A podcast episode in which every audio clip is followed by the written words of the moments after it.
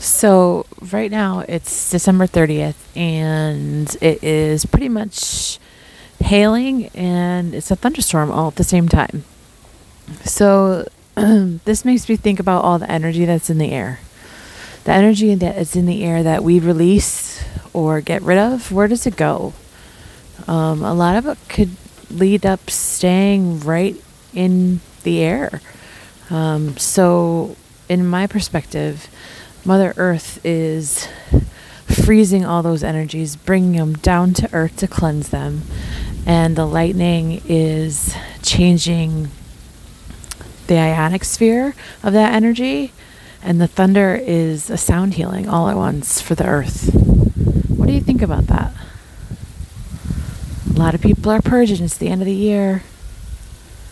It's a good thing. This storm is clearing that energy out.